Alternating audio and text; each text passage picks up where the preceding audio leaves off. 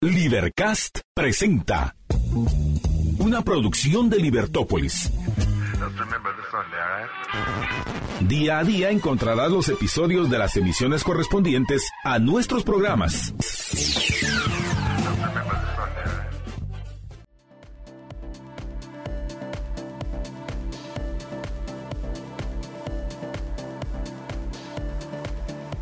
Bienvenidos, muy buenas tardes. No sé si me están escuchando, espero que sí. Ok, muy buenas tardes. Bienvenidos a Libertópolis Negocios. Es un gusto estar con todos ustedes arrancando nuestro programa. Gracias por acompañarnos, gracias por estar con nosotros. Arrancamos. Si usted va en el tráfico bastante complicado, por favor, respire profundo, libérese de ese estrés. Ninguna falta le hace. Gracias por escucharnos a través de la 102.1 FM. Gracias por escucharnos a través de Facebook, de YouTube, de Twitter y de Twitch también, que son nuestros canales. Nos encuentra como Libertópolis y también en nuestra página libertópolis.com. Así que bienvenidos. Mi nombre es María Dolores Arias. Gracias por estar con nosotros en este jueves en Libertópolis Negocios. Y hoy vamos a platicar de un tema muy importante y creo que eh, siempre es un buen momento para hacer esta planificación, pero creo que si estamos iniciando el año, si quedamos, si dijimos que ahora sí nos vamos a ordenar, si dijimos que ahora sí vamos a tener cierta estructuración y cierta eh, planificación para el futuro, pues creo que este programa le queda como anillo al dedo. Así que eh, escúchenos porque vamos a estar platicando con nuestro invitado Estuardo Jauregui, él es abogado y es experto en el tema de asesorar a empresas y la planeación patrimonial tiene más de 29 años de experiencia y le quiero agradecer al licenciado por haber, por haber aceptado esta invitación. Muy buenas tardes, licenciado, ¿cómo está? Gracias, Ana muchísimas gracias por la invitación. Para mí es nuevamente un gusto estar aquí en el programa con ustedes, tocando este tema que, como usted menciona, es un tema muy importante y que nunca es tarde para empezar, nunca es tarde para empezar. Así es. Y bueno, eh, me gustaría empezar con el tema de qué es la planificación o la planeación patrimonial y si solo se hace en empresas familiares. Entonces, usted dígame, ¿por dónde empezamos? Pues gracias. Eh, la verdad, pues incluso en el orden que usted menciona, creo que es, es viable. ¿Qué es la planeación o planificación? Realmente no es un nombre que esté establecido en la ley, sino es una forma de denominación de uso común que es ordenar, es ordenar nuestro patrimonio, ¿verdad? Así como yo les digo a mis clientes, si, si a uno le tocara, eh, fuera a vender uno su casa o está pensando vender su casa o cambiarse de casa y ordena la casa, nunca va a ser negativo ni va a ser algo malo que ordene closets, que ordene, que sepa dónde está cada cosa en la casa. Pues lo mismo es la planeación patrimonial, solo que aquí no solo es la casa, usándolo como ejemplo, es parte del patrimonio, sino hablar de una planeación, una planificación patrimonial, es hablar de todo el haber que tiene en un momento dado, tocando ahorita el tema, una familia, ¿verdad? Entonces es importante porque en primer lugar lo que se tiene que hacer es un inventario, ¿verdad? Un inventario físico, mental, de que lo que se tiene. A veces algunas personas no se sabe exactamente qué tiene. Tiene acciones, incluso títulos de acciones de algunas empresas que saben que lo tienen, la familia sabe que lo tiene, pero no tienen los títulos físicos. Y eso es importante. Resulta que tienen una participación en una sociedad, pero nunca le entregaron los títulos de esa sociedad. Por eso es importante hacer ese inventario o ordenar para poder hacer una planificación. Yo las primeras citas que tengo con mis clientes es, bueno, dígame qué es lo que tiene. Empiezan, bueno, yo tengo inmuebles, tengo una sociedad anónima, eh, tengo acciones en esta otra, en esta soy socio con mi familia, parte exclusiva, y en esta estoy socio con, con unos amigos. Me da su esquema general de lo que tiene y entonces podemos empezar a estructurar qué es lo que necesita. Para ampliar un poco el tema que usted mencionaba, que solo se da en las empresas familiares, no. Principalmente se da en ellas, pero no es exclusiva de las empresas familiares. ¿Por qué? Porque la planeación patrimonial, como su nombre lo indica, está hablando del patrimonio. Entonces, puede ser una planeación patrimonial sin empresa, sí, ¿verdad? Terminamos haciendo algunos mecanismos, alguna organización muy parecidos a los de una empresa, también es cierto. Pero hay gente que no es empresaria, sino que o fue o lo fue y ya está en un momento retirado y lo que tiene son activos muy importantes, especialmente inmuebles, ¿verdad? Entonces lo que hacemos es ordenar ese patrimonio de la mejor forma que garantice que ese patrimonio o esa empresa, en cualquiera de los dos casos, pase a la siguiente eh, pase a su siguiente generación de la manera más transparente, más rápida, menos costosa e importante como lo quiera hacer el titular del patrimonio. Yo siempre le digo a los clientes que eh, es un arte, es realmente es un arte tratar de pagar menos impuestos y se vale. Lo que no se vale es no pagar, no pagar impuestos, pues, pero buscar los mecanismos legales para pagar la menor cantidad de impuestos es viable. Eh, hoy por hoy, eh, cualquier negociación está afecta a impuestos, entonces lo correcto que uno hace es, pagarlos, pero obviamente si uno le da distintos escenarios, hay una forma un poco más cara, forma un poco más barata. Y a veces no son solamente impuestos, sino son las estructuras legales que se tienen que hacer, que son estructuras más caras unas que otras. Cuando no son empresas familiares, lo que sucede es que hacemos planeación empresarial. Eh, ahí es un poco diferente porque lo que ofrecemos es que los núcleos familiares que son dueños de las empresas, porque siempre, son, siempre hay, un, hay una persona que es dueño o personas de ese grupo empresarial, es mejor que cada uno de esos dueños o esos accionistas de esa empresa impersonalice su titularidad de las acciones. ¿Qué quiere decir? Que si el dueño de una, de una sociedad anónima muy grande o muy exitosa son tres socios y esos socios son personas individuales, cuando muera una de esas tres personas individuales, le va a ocasionar problemas a la familia per se de esa persona que falleció, pero en momento secundario de rebote a los otros socios. Cosa no pasaría si los tres socios tienen una organización patrimonial, una planeación patrimonial, porque entonces ya queda estructurado que esa forma va a subsistir por mucho más tiempo que si solo son personas individuales. Esto me, parece muy interesante. Eh, y eh, tocó varios temas, licenciado. Uno de ellos hablaba con respecto a, no necesariamente debes tener una empresa para hacer esa planeación patrimonial.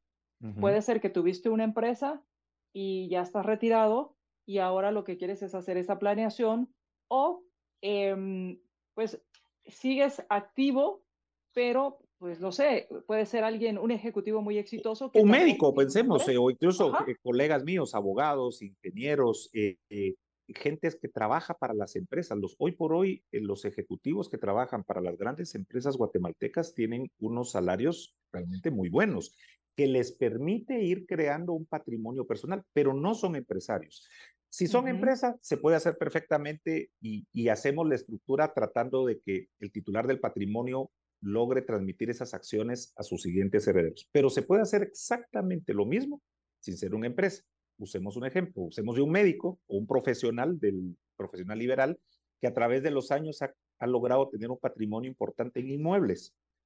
Tener esos inmuebles a título personal, a nombre de esa persona, eh, no vale la pena desde muchas razones, desde el punto de vista práctico, si tiene un accidente de tránsito como algo es tan simple, lo van a demandar y todo lo que tenga su nombre va a ser sujeto de embargo. No estamos hablando de maldad ni de estafas ni de malos algo tan simple como eso, un accidente de tránsito que el seguro, incluso aún teniendo seguro, el seguro no le cubriera, si tiene 20 casas a su nombre, va a ser objeto posible de que le embarguen esas 20 casas.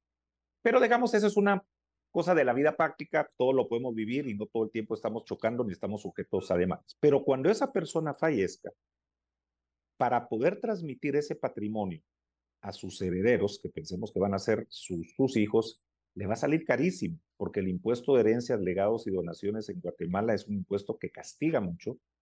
Es un proceso muy largo. Quienes nos escuchan y que lo hayan sufrido sabrán, dura dos, tres años si no se inicia en un tiempo determinado, yo, no, yo no llevo esa parte porque no soy, eso no es planeación patrimonial, es otra rama del derecho, pero si no lo inician en un año, por ejemplo, hay una multa, o si en dos hay un tiempo, pero no importa el monto, y si no lo, el tiempo, y si no lo terminan en una X cantidad de tiempo, hay otra multa.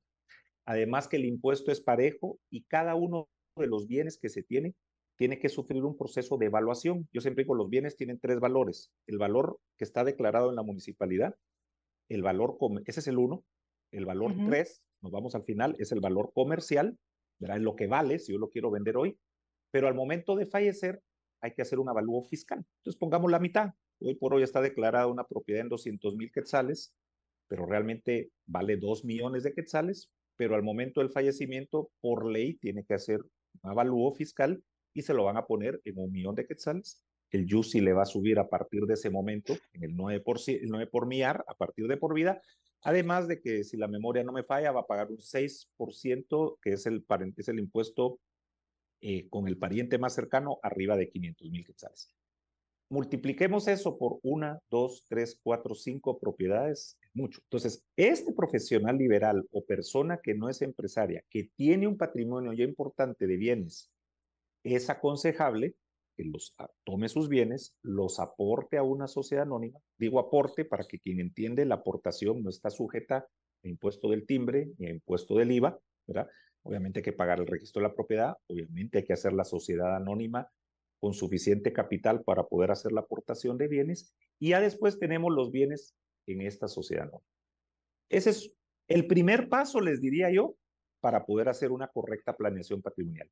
Incluso que ya en otras ocasiones hemos hablado de otras figuras más sofisticadas de planeación patrimonial, como son los fideicomisas de administración de bienes o las fundaciones de interés privados, pese a que se pueden hacer con bienes directamente, yo no lo recomiendo y la misma doctrina no lo recomienda. Se recomienda que la planeación patrimonial se haga en base a títulos de acciones. ¿Por qué? Porque lo que yo voy a terminar haciendo con estas figuras más sofisticadas es solo la distribución de las acciones. ¿Quiénes al final van a ser los dueños y, o accionistas de esa sociedad para que se entienda, ¿verdad? Que van a ser mis hijos, pensemos en esa forma. Pero la sociedad sigue operando el día a día aquí en Guatemala. Pues ya tiene un gerente general, tiene empleados. Si esa sociedad es operativa, pues va a tener todas las características de una sociedad operativa o una empresa. Y si es solo una sociedad que tiene bienes, pues va a tener que tener un contador, va a tener que pagar el UCI aquí, va a tener que tener un empleado tal vez que le pinte las propiedades y la sociedad anónima sigue funcionando normalmente. Solo los títulos de las acciones son las que hacemos en una planeación patrimonial para determinar a quién le queda. Entonces, alguien que puede tener una, dos, tres o veinte propiedades, dependiendo el nivel que quiera de planeación patrimonial, ya las tiene en ese cascarón que le digo yo, que es la sociedad anónima, y después hacemos la distribución de acciones, la forma más simple, pudiera ser hasta de bienes, si utilizamos una de las figuras de fideicomiso o fundación de interés privado, se puede llegar a la casuística de dejar un bien a X persona con ciertas modalidades o cierta ingeniería legal que le digo yo, no, no es, tan simple, pero se puede hacer. Pero lo importante es que el titular del patrimonio no pierde la autoridad hasta que la quiera perder. Y normalmente hasta que fallece. O sea, sigue teniendo la autoridad no importa el tipo de organización que le hagamos hasta el momento de su, fallecimiento, pero al momento del fallecimiento, los dueños de esas acciones, los titulares, que es la forma correcta de decir esas acciones, pues ya van a ser sus herederos, él quiera. Facilita, realmente una vez fallecido es cuestión de días, horas, le diría yo, para que pase a la nueva generación. Eh, es mucho más barato, no hay impuestos en ese momento y si los impuestos hereditarios no los hay, los costos son al principio. La diferencia, como les digo yo, es que la planeación patrimonial la tiene que pagar el titular del patrimonio. En cambio, cuando no se hace una planeación patrimonial, por ejemplo, si se hace un testamento, que ojo, hacer testamento no es planeación patrimonial, es solo decir a quién quiero que le queden mis bienes, el impuesto de herencias y legados y donaciones lo van a pagar mis herederos. Entonces es un tema de quién paga, aunque sea más barato, lo paga el titular, o mucho más caro, lo pagan los herederos. Yo he tenido casos en que eh, empresarios, clientes míos, han querido comprar alguna propiedad y cuando nos acercamos a ver la propiedad está en un proceso sucesorio. Y los herederos a quienes queríamos comprar no tienen la liquidez, tienen la riqueza porque tienen la propiedad, pero no han tenido la liquidez para poder terminar ese proceso sucesorio. Y entonces lo que necesitan es hacer un contrato de promesa para que el cliente después de un tiempo, y, es un riesgo, yo no lo acepto como abogado a mis clientes, digo, mira, eso es un riesgo porque es mucho tiempo lo que pueda pasar, pero es el típico caso que los herederos tienen riqueza porque tienen bienes, pero no tienen el cash flow para poder pagar ese impuesto tan caro. Y, y aún en los honorarios del abogado, es un trabajo de uno, dos, tres años que ya hay que pagar a evaluadores, hay que ir al departamento de DICAVI, ¿verdad? De evaluación, eh, hay varias instituciones, es un proceso muy largo y el impuesto es caro. Me, parece muy interesante todo lo que nos has dicho eh, con respecto al tema de, la planeación y, y, lo que decías al principio, o sea, el, el que hace la planeación patrimonial es el que es el que hace estos costos, pero el no pagar estos costos es más caro porque no solo le dejas el, el tema de toda la tramitología, todo el tiempo más los impuestos, sino muchas veces también dejas problemas al no dejar claramente lo que querías, porque a veces ni siquiera hay testamento. Exactamente, a veces no hay testamento, si, si es un, una persona, digamos, del, dentro de lo tradicional, no voy a decir lo normal, porque no es normal o no normal, que tiene solamente un núcleo familiar, unos hijos, pues sus herederos va a ser probablemente su cónyuge, esposa o, esposo o los hijos, que no va a haber problema, pero le va a salir exageradamente caro. Si hay otro tipo de situaciones donde hay más hijos, pues sí se va a complicar, porque a la hora de heredar pueden heredar todos, salvo que haya un testamento, pero ahí ya nos vamos a jugar la casuística. Si hay testamento, pues no van a heredar los que yo no quiero que hereden, pero les va a salir caro porque hay un proceso muy largo, un proceso caro, eh, para, incluso si los hijos quieren vender una propiedad, no lo pueden hacer hasta dos o tres años después, pues porque no se puede, porque no son los dueños, son solamente los herederos y hasta que el proceso sucesorio, testamentario o intestado, estado que es sin testamento, se termine, se pueden vender las propiedades. Por eso es que la gente a veces hace promesas, pero esas promesas literalmente se las lleva el viento, les digo yo, porque no se sabe cuánto tiempo se van a tardar. No se sabe En cambio, la planeación patrimonial se organiza el patrimonio, yo siempre lo he dicho, la si alguien me preguntaba, que era dona de cuando me contactaron, decir cuál es la mejor herramienta para hacer la planeación patrimonial, yo le diría, sin entrar a temas sofisticados de estas figuras como fideicomiso, fundación de interés privado, que son la parte de lujo para hacerlo, la mejor herramienta para iniciar una planeación patrimonial es la sociedad anónima. Es un ente mercantil, pero que se adapta. ¿Por qué? Porque al momento de que es titular, esta sociedad anónima es la propietaria de los inmuebles, quien alquila los inmuebles es la sociedad anónima. La sociedad anónima es la que genera las rentas y lo único que vamos a hacer es la planeación patrimonial de los títulos de las acciones. Yo decido a quién le van a quedar. Eso lo puedo hacer en el testamento, por supuesto, pero en estricto derecho, ese testamento y esos títulos de acciones también van a ser sujeto de un avalúo, solo que no van a ser en la dirección de catastro de avalúo de bienes inmuebles como son los inmuebles, sino va a ser en la superintendencia de bancos en un proceso incluso más engorroso y más difícil de determinar cuánto vale la sociedad, ¿verdad? Entonces, existen las figuras legales donde podemos utilizar usufructos de los títulos de las acciones, ya no solo del, digamos, no de los bienes, para poder transmitir la propiedad a los hijos de los títulos de las acciones y los padres conservar el usufructo de las acciones y con eso salvamos, es la forma más simple de hacer una planeación patrimonial donde los padres eh, disfrutan en ese momento de los dividendos y disfrutan de los votos. Yo decía, ¿a quién no le gustaría, aunque ya no fuera el dueño de las acciones, tener el derecho a disfrutar de los, del usufructo, o sea, de, los dividendos, digamos, de eso, y el voto en una de las grandes corporaciones nacionales, sin utilizar nombres, imagínense, o sea, cualquiera, aunque ya no fuera dueño, pero esos dueños van a ser los hijos o los herederos de esa persona. Entonces es muy simple, cuando la persona fallece, el usufructo se termina de los títulos o acciones y las personas que quedan ya tienen las acciones a su nombre. Realmente les diría, ¿cuánto es el impuesto a pagar? Cero. El impuesto se pagó al momento de hacer las aportaciones a la sociedad anónima. Al principio, ¿se acuerdan? Cuando hicimos la sociedad anónima, los bienes estaban a nombre de las personas. Eh, toda, nadie nace con una sociedad anónima. yo ya tengo clientes que me vienen con sociedad anónima pero nadie nace con una sociedad. Entonces, algunos clientes yo les tengo que hacer la sociedad anónima y aportarle los bienes, y otros ya me vienen con sociedad anónima. Es un camino más fácil, pues, porque entonces ya solo tengo que hacer la planeación. Yo les digo, yo soy en esto, soy como el cirujano. Normalmente no compito con los abogados corporativos de las empresas. Entro, hago la planeación, les pido lo que necesito, eh, actas de asambleas eh, para poder autorizar, y les hago la planeación. Si el cliente lo necesita, puedo entrar con mi equipo a trabajar esa parte, pero la carpintería, le digo yo, que es un, pero es un poquito más complicada porque tengo que conocer la empresa. Eh, cuando digo la empresa es jurídicamente, le tengo que pedir títulos de acciones, la escritura constitutiva, tengo que ver el aviso de acciones esté dado. Eh, en cambio, si no, yo le digo, mire, hágame favor, dígale a su abogado que me haga una acta de asamblea extraordinaria de accionistas donde le autorizan a usted a hacer tal y tal y tal cosa. Entonces, existen las dos figuras, todo se puede, pero el final es terminar con una sociedad anónima titular. En este caso estamos hablando de los bienes, no importa si los bienes son bienes inmuebles o bienes muebles. Y si es la empresa, pues aplica lo mismo, La empresa no, puede ser que tenga inmuebles, que sea dueña de la bodega o no, ¿verdad? Tengo casos donde eh, las empresas familiares tienen incluso dos empresas o tres empresas, o una empresa o una sociedad, yo le digo empresa como sinónimo de sociedad anónima, no es correcto legalmente, pero la gente así lo entiende, pero tiene una sociedad anónima donde están los bienes, tiene otra sociedad anónima donde está la parte operativa, la que produce, ¿verdad? Y a veces tiene otra sociedad anónima donde tienen, por ejemplo, el transporte, los vehículos, porque no es recomendable que los vehículos estén en las sociedades donde están los activos más importantes, por lo menos los inmuebles, ¿verdad? Entonces, la planeación patrimonial a la hora de hacerla lo podemos hacer con las tres empresas, ¿verdad? A efecto de que la siguiente generación, ¿verdad? Los herederos que la persona determine sean los dueños de esos títulos de las acciones.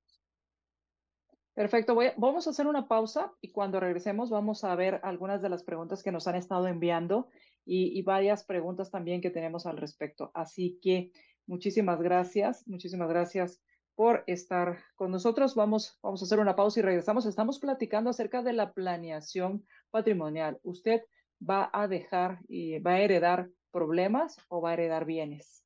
Vamos a la pausa y regresamos.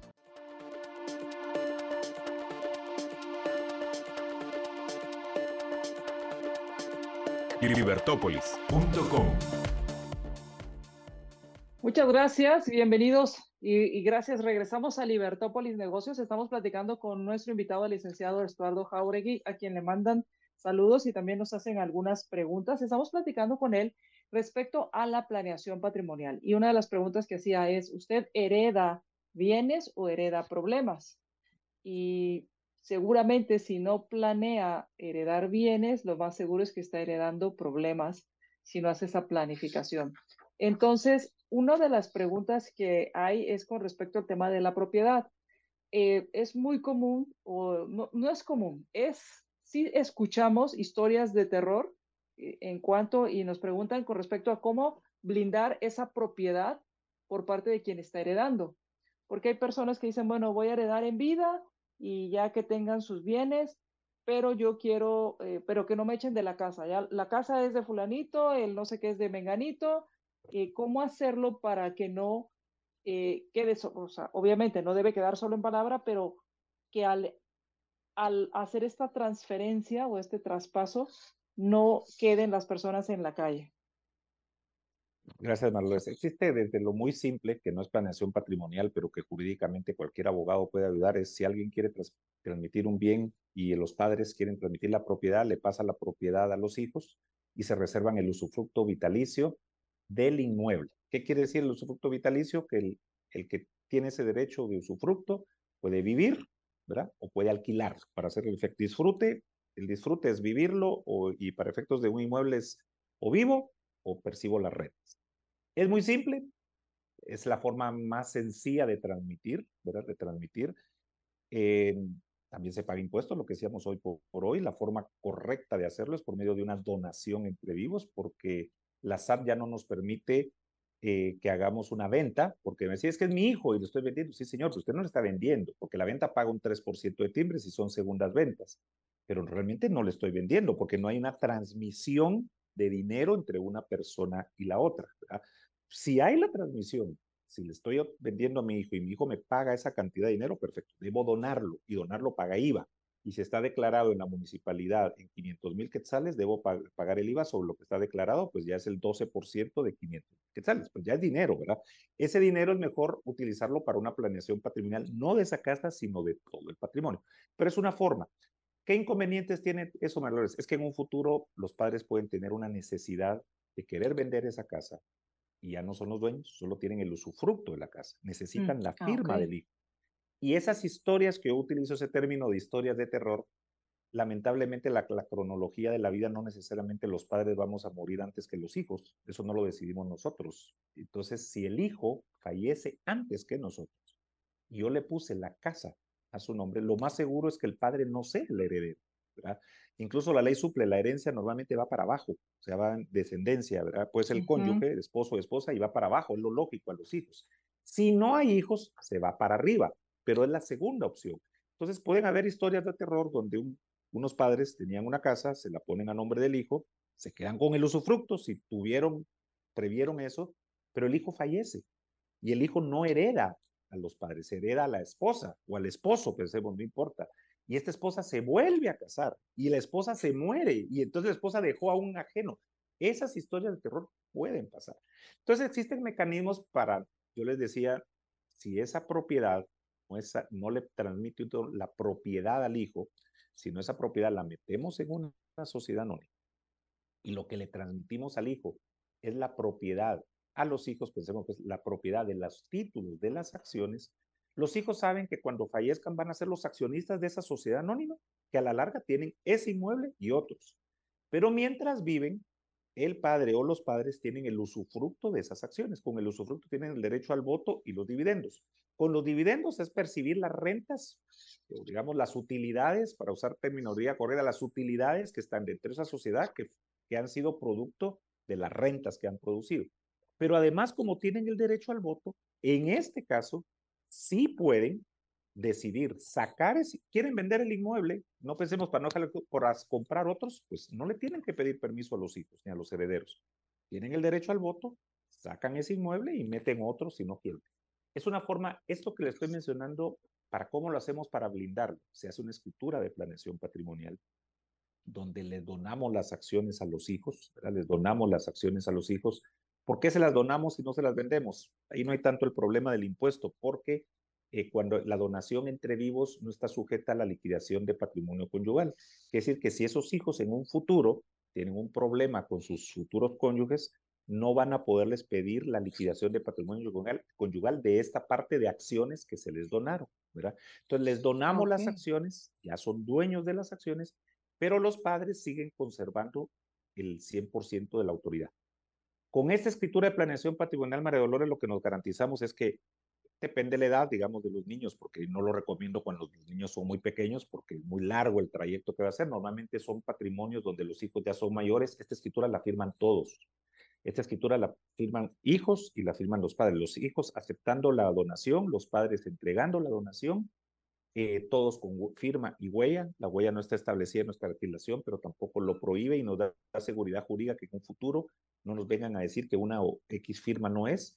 Y si el núcleo familiar completo firmó, o sea, padre, madre y los hijos, el que quiera del fruto de ese, de ese núcleo familiar quiere impugnarlo, no lo va a poder hacer. Porque si miren, es que esta no era la firma de mi mamá. ¿Cómo es posible que a mi mamá le dejaran no le dejaran el, le dejaron el, 20, el 30% y a mis tíos les dejaron el 20, o digamos alguien 20, otro 40, 40. Bueno, pues lo aceptó, en vida lo hizo, todos firmaron y está la huella.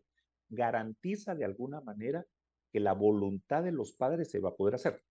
Esta es una forma sofisticada de hacer la distribución, pero obviamente no garantiza que los bienes lleguen a las personas digamos, garantiza que los títulos de las acciones lleguen a las personas. Al fallecer los padres, los hijos van a ser dueños de las acciones de esa sociedad. No, pueden ser de cada uno de los bienes que integran el patrimonio de la sociedad anónima. No sé si me logro explicar.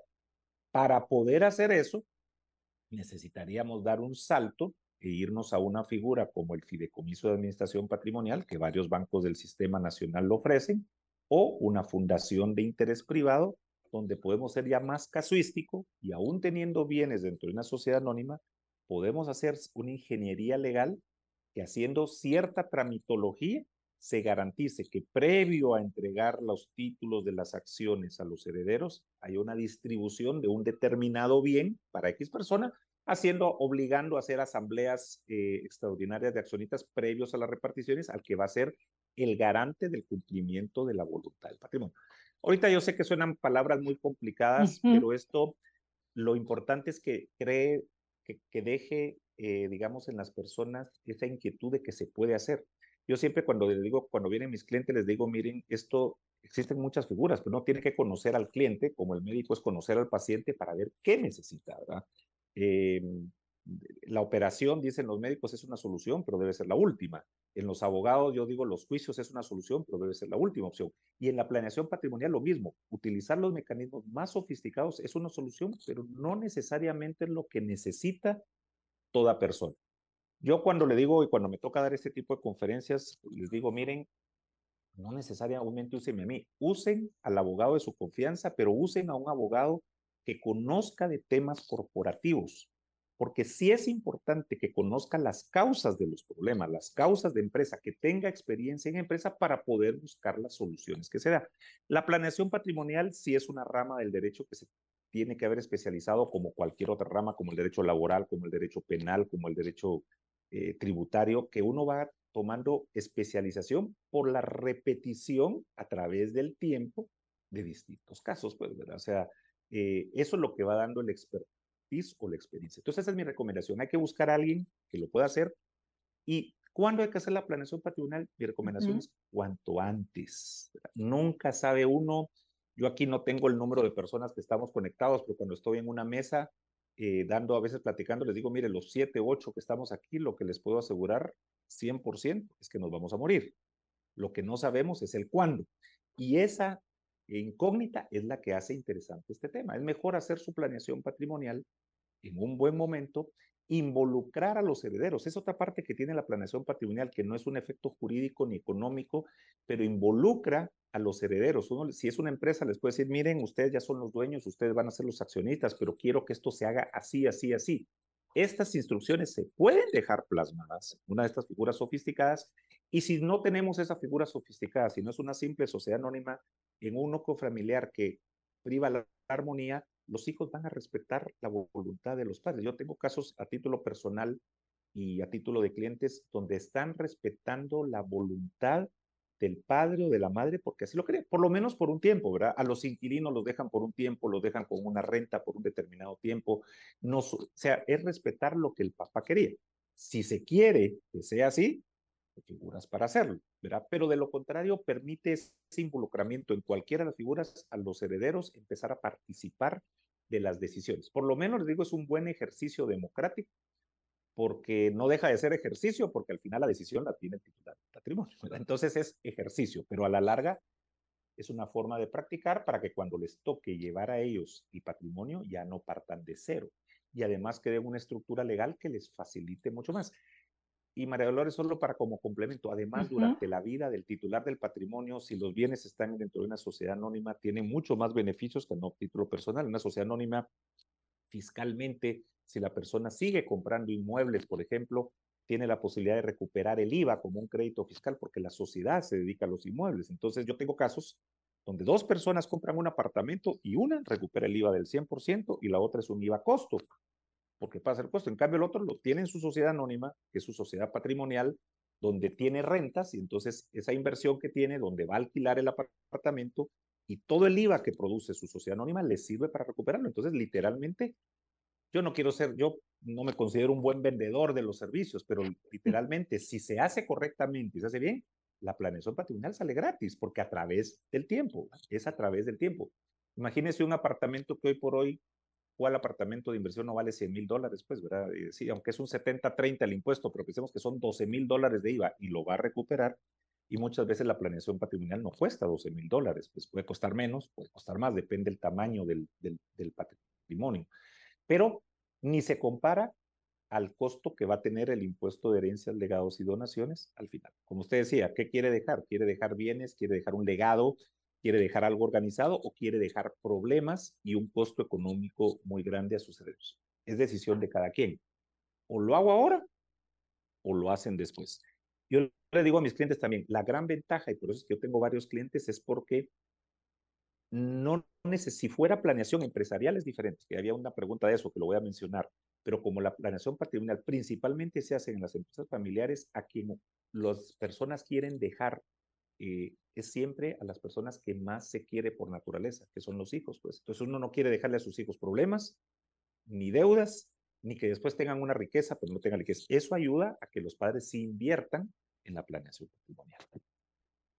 No sé si quiere que toque el tema ahorita del, del amigo. Vamos, vamos, vamos a hacer una pausa, tengo que hacer una pausa y cuando regresemos, hablemos qué pasa en estas empresas que son eh, familiares, por así decirlo, porque son varios los que están, los que integran la empresa. Sucede mucho con el tema de médicos o el tema de abogados o bufetes, despachos, donde son un grupo de amigos que hace la empresa y que cada, un, cada socio es un núcleo familiar.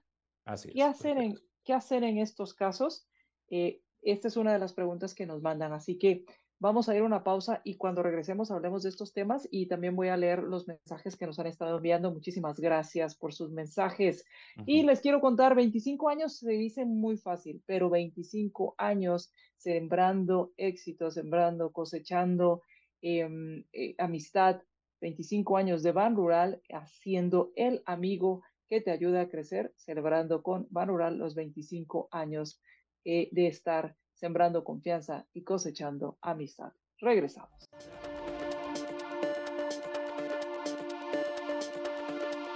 Libertópolis.com Muchísimas gracias. Estamos en Libertópolis Negocios. Quiero leerles algunos de los mensajes que nos han estado dejando. Muchísimas gracias, Jean-Pierre. Barrascut manda, te manda saludos, Estuardo, y también nos manda saludos. Muchísimas gracias, Jean-Pierre. Gracias, Mireya Díaz, excelente tema. También manda, le manda saludos a Estuardo. Eh, Cintia, muchísimas gracias. Cintia dice, logré entrar tarde, pero aquí estoy. Gracias, Cintia, por estar con nosotros y ayúdanos compartiendo esta transmisión. Muchísimas gracias. Froilán nos manda saludos también. Mish nos manda uh, también a felicitar por el programa. Zulay nos dice, eh, muy buen tema, muchísimas gracias. Y María Antonieta nos hace una pregunta, dice, eh, y esta sería la, siguiente pregunta, eh, la primera la que, con la que nos quedamos fue, ¿qué pasa en una empresa de amigos? O sea, donde varios amigos son los socios de la empresa. Y la segunda pregunta es, si el patrimonio está en sociedad, al heredar, ¿se puede deshacer, se, puede deshacer la sociedad? Tú dime por dónde quieres empezar. Pues el, primero, porque va más ligado, digamos, la sociedad entre amigos. Es muy clásico, alguien tiene un X cantidad de dinero o ahora que está muy de moda el emprendimiento y se juntan dos, tres, cuatro amigos y hace una sociedad anónima. Pensemos que son cuatro y esta persona tiene uh -huh. el 25% de participación de un emprendimiento que puede ser exitoso o no. Esta persona, la recomendación que haga es, aparte si en la empresa quieren hacer una planeación empresarial, estas personas lo pueden hacer, pero es un mundo aparte y tendríamos que tener un, un, programa aparte que se puede hacer a impacto de accionistas para velar por los intereses, si no son ex exactamente igual la participación, existen distintas figuras que se pueden hacer. Pero esta persona que tiene un 25% en esta sociedad, ¿cuál es la recomendación que haga? Es que haga su planeación patrimonial, porque tiene un 25% de participación en esta sociedad de emprendimiento con sus amigos, pero además pensemos, tiene una casa, un chalet y un terreno que todavía no los ha aportado a una sociedad anónima. Entonces, ¿cuál es una solución? Que agarre sus eh, inmuebles, los pase a una sociedad anónima. Incluso yo le recomiendo que el que haga la inversión con estos amigos no sea él, sino que sea su sociedad anónima. Y su sociedad anónima, los abogados decimos un término americano que decimos pasa a ser la holding. La holding es la que sostiene todo el patrimonio hay que ver a qué se va a meter esta sociedad para ver si uno la mete con, con la sociedad que tiene los inmuebles aparte. Pero un, un negocio lícito, yo te, tengo mi sociedad anónima ahora, donde tengo mis inmuebles, mi casa, mi casa de descanso, un apartamento de inversión, o dos, uno dos apartamentos de inversión que me producen renta, que me va a permitir que todo lo que yo gane además recupere el IVA. Y yo hago con mis amigos la, la sociedad, lo puedo hacer que la haga a principio a título personal y después les digo, miren, me permiten agarrar mi 25% y lo voy a meter, ya no voy a ser yo, sino siempre voy a ser yo, soy el representante legal de mi sociedad, pero lo voy a meter a mi sociedad donde yo tengo todo mi patrimonio. ¿Por qué es bueno eso? Porque al estar en la sociedad anónima nunca muere. Esta persona puede morir y al morir le va a poner en problema a los otros tres amigos, ¿verdad? Porque hay un socio que no pueden hacer una asamblea totalitaria. En cambio, si ella hizo su planeación patrimonial y el socio de esta sociedad es una sociedad anónima, lo que yo dije al principio, logramos despersonalizar la titularidad de las acciones en esta empresa. Y esta empresa de amigos, eso es un ejemplo que nos puede servir para decir, si yo estoy asesorando una empresa, les aconsejo, señores, despersonalicemos la titularidad de las acciones. Este emprendimiento, pues al hacer emprendimiento sería difícil que se metan a eso por costos, pero pensemos que es una empresa ya grande, uh -huh. cada uno que tiene su 25% de participación, o sea, haga su planeación patrimonial y los socios de esta sociedad que sean no personas individuales, para que nunca mueran. O sea, esas, esas pensemos, va a ser una sociedad, entonces no mueren.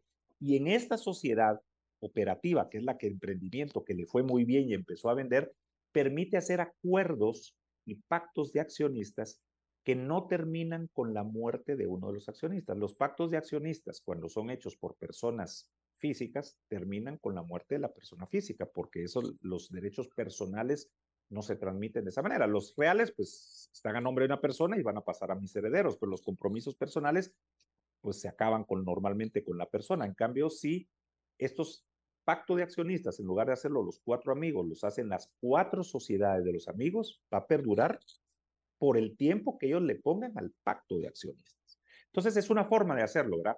Yo, y este amigo tiene 25% aquí, pero se le ocurre hacer con sus primos, hacer una inversión o de algo más de empresa y ahí tiene solamente el 10%, porque son más, bueno, ese 10% lo mete en su sociedad patrimonial. Y después es un médico y decide unirse con un grupo de médicos y tiene una participación en una sociedad anónima de médicos, igual les dice, miren, mi participación, déjenme meterla en mi sociedad anónima. Y entonces su sociedad anónima de, planeta, de patrimonio, que es la holding que le decimos, donde está deteniendo, para usar término castellano, eh, todos sus bienes, es la que es titular de todo su patrimonio. Y su planeación patrimonial la puede hacer exclusivamente con los títulos de las acciones de esta sociedad, porque entonces hace su, su escritura de planeación patrimonial, donde deja a sus herederos, pensemos a sus cuatro hijos él también, en partes iguales de un 25%, ¿verdad? Les da ya la titularidad de las acciones, o sea, la propiedad de las acciones, él conserva el usufructo. Si es hombre o mujer, lo puede conservar con su esposo o con su esposa, ¿verdad? Y mientras él viva, él tiene el derecho al voto y los dividendos de lo que esa sociedad produzca, sea por las rentas de los bienes inmuebles, sea por los dividendos que les produce las otras sociedades y centraliza. Muerto él y su cónyuge, sus hijos son dueños al 100%. Yo digo, lo que se van a tener que gastar es en la reimpresión de los títulos de las acciones. Y si alguien quisiera romper un título de las acciones donde dice que ellos son los usufructuarios, para eso hacemos la escritura de planeación patrimonial que mencioné al principio, donde lo firman todos, padres e hijos, firman, ponen huella, para que si alguno más listo o ese hijo que hablamos quiere hacer trampa y rompe los títulos, le tiro una taza de café a los... Yo cuando estoy con los clientes hago, hago el, ejercicio, le digo, ¿saben? Alguien puede estar enfrente y hace esto con el título de las acciones y lo rompió. Claro. Hay gente que se ha comido, pero hablando de pruebas en los tribunales, se ha comido la prueba. Entonces, pero si hay una escritura pública que perdura por la eternidad, aunque los abogados, que los notarios fallezcamos, ampara lo que se hizo. Es donde los padres donaron las acciones a los hijos. También un cónyuge de los hijos que dice, no, es que estas acciones, yo sé que mis suegros se las vendieron a mi esposo, yo soy dueño a la mitad. No, aquí está la escritura de planeación patrimonial donde hace 10 años los suegros le donaron las acciones a los hijos, por lo tanto, no entra en la liquidación de patrimonio conyugal de ese problema que se está dando en un futuro. Entonces, la planeación patrimonial protege el patrimonio del momento y del futuro de la mejor manera. ¿Perfecto? No. El, peor, enemigo, el peor enemigo de lo bueno es lo perfecto, pero es una forma, efectiva, más económica, menos impuestos y sí damos seguridad jurídica que la voluntad del titular del patrimonio sea cumplida después. Y efectivamente se hace con digamos, la parte que le gusta mucho es la parte impositiva o la parte de impuestos. Es un ahorro de impuestos enorme. Y que al fisco no le guste, no, porque se está pagando el impuesto hoy. En lugar de estarlo pagando, saber ni cuándo en el gobierno, o tal vez cuando eso pase, ya no va a estar grabado, con, ya no va a existir el IVA ni el impuesto del tipo. No lo sabemos, ¿verdad? Como en los Estados Unidos que hay una tasa flat para la transmisión de bienes. Entonces, no estamos evadiendo impuestos, los estamos pagando hoy, lo que hoy genera el mover los inmuebles para una organización patrimonial o una sociedad, ¿verdad? Y después hacer la, otra parte. Claro, eh, una, una pregunta, cuando decías em, que aportar las acciones y los inmuebles y tener esta SA y despersonalizar estas empresas, tu consejo es, y, y esta es otra pregunta que nos hacen, es, tu consejo es que em, todo el patrimonio se aglutine en, esta, en una sola SA como, eh, como dueño, o, o se separan las que yo uso para vivir. Por ejemplo, mi casa la uso para vivir y esa no es negocio, entonces esa no la meto, a la, tengo una SA para eso y tengo una SA para las que me generan ingresos o todo lo puedes meter ahí. No es recomendable meter, si, es, si estamos hablando de empresarios, no es recomendable meter en la empresa del giro, digamos, la que vende, la que vende eh, escritorios, la que vende vasos, la que vende dulces, la que vende computadoras, esa empresa que tiene empleados, que tiene, no es recomendable ahí meter el patrimonio. De hecho, no se debe mezclar porque esa es la sociedad operativa. Entonces, normalmente el empresario exitoso tiene su sociedad operativa, que es la que vende computadoras, pensemos, ¿verdad? y aparte debiera tener su sociedad anónima donde tiene sus inmuebles. La planeación patrimonial podemos usar una sola porque vamos a hacer de los títulos de las acciones, de los títulos de las acciones de la sociedad que vende computadoras, vehículos, dulces, lo que sea, servicios, y por aparte la sociedad que tiene los inmuebles. Hacemos una sola escritura de planeación patrimonial, un solo fideicomiso o una sola fundación de interés privado donde aglutina todas las sociedades anónimas. ¿Es recomendable meter todos los bienes? No todos. Vehículos, no. Vehículos no se deben meter donde están los inmuebles porque la ley dice que el, es responsable civilmente en caso de un accidente el piloto y el dueño. Yo les digo, si alguien choca, sacó el carro y lo lleva el chofer, el chofer ganando un salario mucho más bajo, y el dueño del carro es la sociedad anónima que tiene 10 inmuebles, ¿a quién va a demandar la persona que chocó? Va a demandar a la sociedad anónima que tiene los 10 inmuebles. Entonces, no es recomendable tener los vehículos en la sociedad que tienen inmuebles. Es que ahí voy a recuperar el IVA. Bueno, señor, no hay, no hay almuerzo gratis, dicen los, los gringos, ¿verdad? No, entonces, quiere recuperar el IVA porque ahí, ¿se recuerdan que la sociedad anónima recupera el IVA de las cosas que están no solo inmuebles de los carros? Sí, pero de los inmuebles. Pero si va a recuperar el IVA del carro, hay un riesgo que si ese carro choca hay una responsabilidad civil por eso. Vehículos, no. Ideal, una sociedad anónima donde estén los inmuebles. Dos, una sociedad anónima operativa. Y haciendo muy, hilando muy fino, pues una sociedad de los vehículos. Pues yo normalmente, eh, mi caso, por lo menos que presto servicios, mis vehículos están en mi sociedad de servicios, pues, o sea, de servicios, ¿verdad? Donde no hay inmuebles. La operativa. La operativa, ¿verdad? Pero si ya depende el tamaño, si la operativa es una cosa donde no soy solamente yo el dueño, si somos cinco dueños, no puedo meter mis vehículos personales. Pues, entonces, eh, eh, cada caso es como cuando uno va al médico, decir, mire, es que yo vengo porque me dijo que mi amiga vino y usted tenía este mal. Sí, yo tengo, el médico tiene que evaluar al paciente. Yo tengo que evaluar al cliente, tengo que evaluar su caso para darle la mejor recomendación. Pero nunca he tenido un caso que no haya una solución de planeación patrimonial. No todo la, no todos la aplican, pero que sí. Tengo gente que está regresando ahorita cuatro años después, empezó a prepandemia y ahorita pospandemia están regresando porque esto es, lo piensan, no es una decisión inmediata, no es por el costo, pero el trabajo más fuerte lo tiene que hacer la persona. Ver qué tiene y decidir cómo lo quiere planificar para la siguiente. Eso no lo puedo hacer yo, eso lo tiene que hacer cada persona. ¿Dónde te pueden localizar, ya que estamos terminando? ¿En dónde te pueden localizar?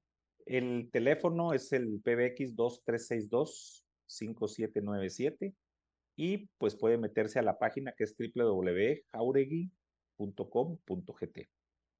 jauregui.com.gt. Y si no, el teléfono PBX 2362-5797. Ahí les contestan en mi oficina, piden una cita. Eh, también mi correo electrónico, pero igual es, es, arroba jauregui.com.gt, ¿verdad? Un correo electrónico pueden eh, mandarme y empieza el contacto porque, eh, de hecho, tengo muchos, no muchos, pero clientes que me llaman y me dicen, mire, quiero hacer una sociedad anónima, le doy los lineamientos y regresa a veces días o meses después, ¿verdad? Porque ahorita me acaba de hablar un cliente que les dio una conferencia de prensa patrimonial y uno de los que estaba ahí, que era una organización empresarial, ojo, como es emprendimiento, lo de la organización empresarial eh, no ha salido, pero esta persona quiere organizar sus bienes en una sociedad anónima. Tal vez no va a salir lo de la empresa, pero él quiere organizar sus bienes en una sociedad anónima y no sé si después va a querer organizarlo de las figuras más importantes, pero ya no los quiere tener a su nombre porque vio el riesgo que tiene teniendo los bienes a su nombre. Claro. Y la facilidad que es la transmisión de los acciones. Y bueno, nos vamos a quedar unos, unos minutos más eh, solo para terminar eh, de las preguntas que nos dejaron. Ahorita nos, pasamos a redes. Y la, la, la, las dos preguntas que quedaron eh, por, por, responder, el tema de deshacer la sociedad una vez que se hereda. Y la otra es si recomiendas pasar una sociedad, transmitir, o sea, dice, con sociedades operativas es recomendable transmitir las acciones a una fundación de interés privado. La primera es, una vez heredado, los accionistas pueden, yo diría, deshacer la sociedad es más complicado deshacerla que hacerla, pero sacar los bienes, sí, y también la pueden deshacer si, si se llenan con el quórum necesario, ¿verdad? Eh, se heredan, la persona hereda y deja los tres hijos, y los tres hijos deciden, miren, nuestro papá nos dejó tres propiedades y cada uno nos lo vamos a dividir, o seis y dos, dos, dos, perfecto, ¿verdad? Si el papá no quiere que eso suceda o quiere poner alguna limitación en tiempo, tiene que dar un paso más adelante y hacer una fundación o un fideicomiso donde le puede decir, usted no me puede hacer esto, después de uno, dos, tres, cuatro años puede hacer en estas condiciones.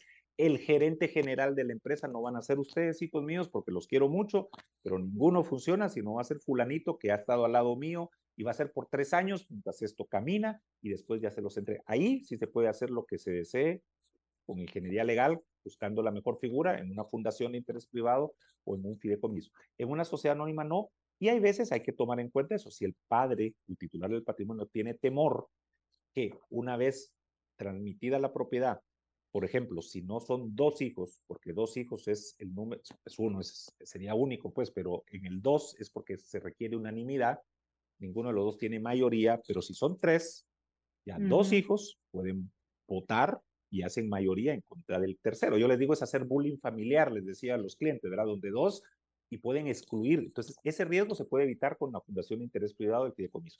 Pero si esos tres hijos, cuatro, dos, al recibir la herencia, deciden, miren, deshagamos la sociedad, por supuesto que la pueden deshacer, o vendamos los inmuebles que están ahí y que la sociedad se quede como un cascarón vacío, que sería lo más lógico, también. Heredan bienes y no quieren bienes, sino lo que quieren es cash, y toman la decisión de vender los inmuebles, pues venden los inmuebles.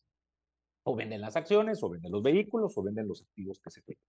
Y la otra era que si se podían aportar las acciones de una sociedad cooperativa a una fundación por perfectamente la planeación patrimonial, les dije, normal, normalmente pueden haber N cantidad, bueno, no van a haber N porque nadie tiene tantas, pero pueden haber varias sociedades, la que tiene inmuebles, la sociedad operativa, y pensemos la de los vehículos, alguien quiere ser muy sofisticado y tiene sus vehículos en una sociedad aparte de la de inmuebles operativa, se hace una sola fundación de interés privado donde se pasan los, las, los títulos de las acciones, no se pueden pasar el 100% porque en Guatemala se requiere dos accionistas, ¿verdad? Entonces se pasa el 90. Como digo, si hay hijos, yo lo que hago es pasar el, si la matemática fuera así, pues si son tres hijos, paso el 97% y le doy un 1% a cada uno de los hijos o una acción a cada uno de los hijos con usufructo a los papás, ¿verdad? O al papá o al titular del patrimonio. Entonces, mientras vive, la tiene el titular y el y el hijo ya es dueño de una acción y la fundación tiene el 97, 98 si la matemática, pero se puede pasar cualquier tipo de acción. Y de hecho, la sociedad operativa sigue funcionando con el día a día. El gerente general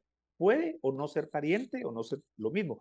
La sociedad operativa va a seguir siendo demandada por el IX, requerimientos del IX, requerimientos de un trabajador, va a ser contratos de distribución, va a ser registrar marcas, todo. Solo las acciones están a otro nivel en una sociedad, en una escritura de planeación patrimonial, la forma más simple, donde ya pasaron las acciones a propiedad de los hijos, reservando el usufructo los padres, forma más simple, o utilizando una figura más sofisticada, como es el fideicomiso de planeación patrimonial o las fundaciones de interés privado.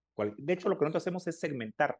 Cuando estamos haciendo eso en cualquiera de las dos figuras, eh, va, eh, digamos, título A, de la tal sociedad, título B de la otra, si es que se van a dejar en porcentajes diferentes. Si se les va a dejar el mismo porcentaje, todo el patrimonio que sea dueño de la fundación de interés privado se va a distribuir de la siguiente forma. Título de acciones, los hijos en partes iguales. A veces las sociedades, la fundación de interés privado tienen también inversiones económicas y las inversiones económicas, CDs, se distribuyen de distinta manera que los títulos de acciones. Pueden ser los beneficiarios de seguros de vida. Un poquito más complejo, pero que se puede, con, con entidades extranjeras se puede más. La Fundación Interés Privado funciona muy bien porque puede tener seguros de afuera, pero que se logra, se logra. ¿verdad? Y ahí se puede hacer esa parte que yo les digo que es ingeniería legal de distribuirlo como se desee. Y hasta llegar a la casuística de decidir en una fundación de interés privado, solo les dejo eso, que previo a hacerla, como la fundación de interés privado tiene la mayoría de las acciones, se deja la instrucción o el fideicomiso, que previo a la entrega de los títulos de las acciones, se debe convocar una asamblea extraordinaria donde, el, si todavía existe, el inmueble A se vaya para la hija tal, el inmueble B para el hijo tal, y así, y lo que quede en partes iguales. De esa manera también se garantiza que el titular del patrimonio, aún estando en sociedades anónimas, pueden hacerse después de ingeniería legal, distribuir ciertos bienes, le dije a los hijos, pero podría decirle, no, se lo voy a dejar a mi tía, o se lo voy a dejar a la nana de los hijos que los cuidó tanto, la casita más, lo que se quiera previo a la distribución equitativa, pensemos así, a los hijos. Eso se puede hacer, mecanismos legales de hacerlo, hay que hacerlo bien, pues, para que, para que funcione, pero los hemos hecho, han funcionado, y cuando fallece el titular del patrimonio, como el dueño de ese de las acciones es una entidad diferente, la Fundación de Interés Privado, o un fideicomiso que no tiene personalidad jurídica, pero que funciona y es un banco o una entidad financiera que va a ejecutar la voluntad del titular del patrimonio, previo a hacer la entrega de las acciones, hace las directrices que le dejó el fundador. Realmente aquí lo que hacemos, por eso es que es planeación patrimonial. Estoy planeando lo que quiero con mi patrimonio. En vida, y le voy a sacar frutos, como dije, miren, le van a, el IVA les va a funcionar muy bien, ya no están los bienes a su nombre, los bienes están en nombre de una sociedad anónima, y además después, para cuando ya no esté, está facilitando la vida a sus herederos. Pues muchísimas gracias. Gracias por habernos ayudado a entender este eh, el tema de la planeación patrimonial y la importancia que tiene y como, y como bien dijiste, el mejor momento es ahora. Así que si nos están escuchando eh, a través de las redes, por favor ayúdenme a compartir esta transmisión para que cada vez más personas pues eh, piensen en este tema, y lo, lo empiecen a hablar, empiecen a decidir qué van a hacer y como dijimos, herede bienes, no problemas. Muchísimas gracias, Estuardo, por haber estado con nosotros. Gracias, Dolores, por la invitación y estoy a la zona. Feliz noche. Muchísimas gracias. Y muchísimas gracias a todos ustedes por habernos acompañado. Gracias por haber estado con nosotros y gracias por compartir su, sus, eh, nuestra transmisión y gracias por sus comentarios y a todos también a quienes les dieron like a esta transmisión. Muchísimas gracias y que tengan una excelente noche. Mi nombre es María Dolores Arias.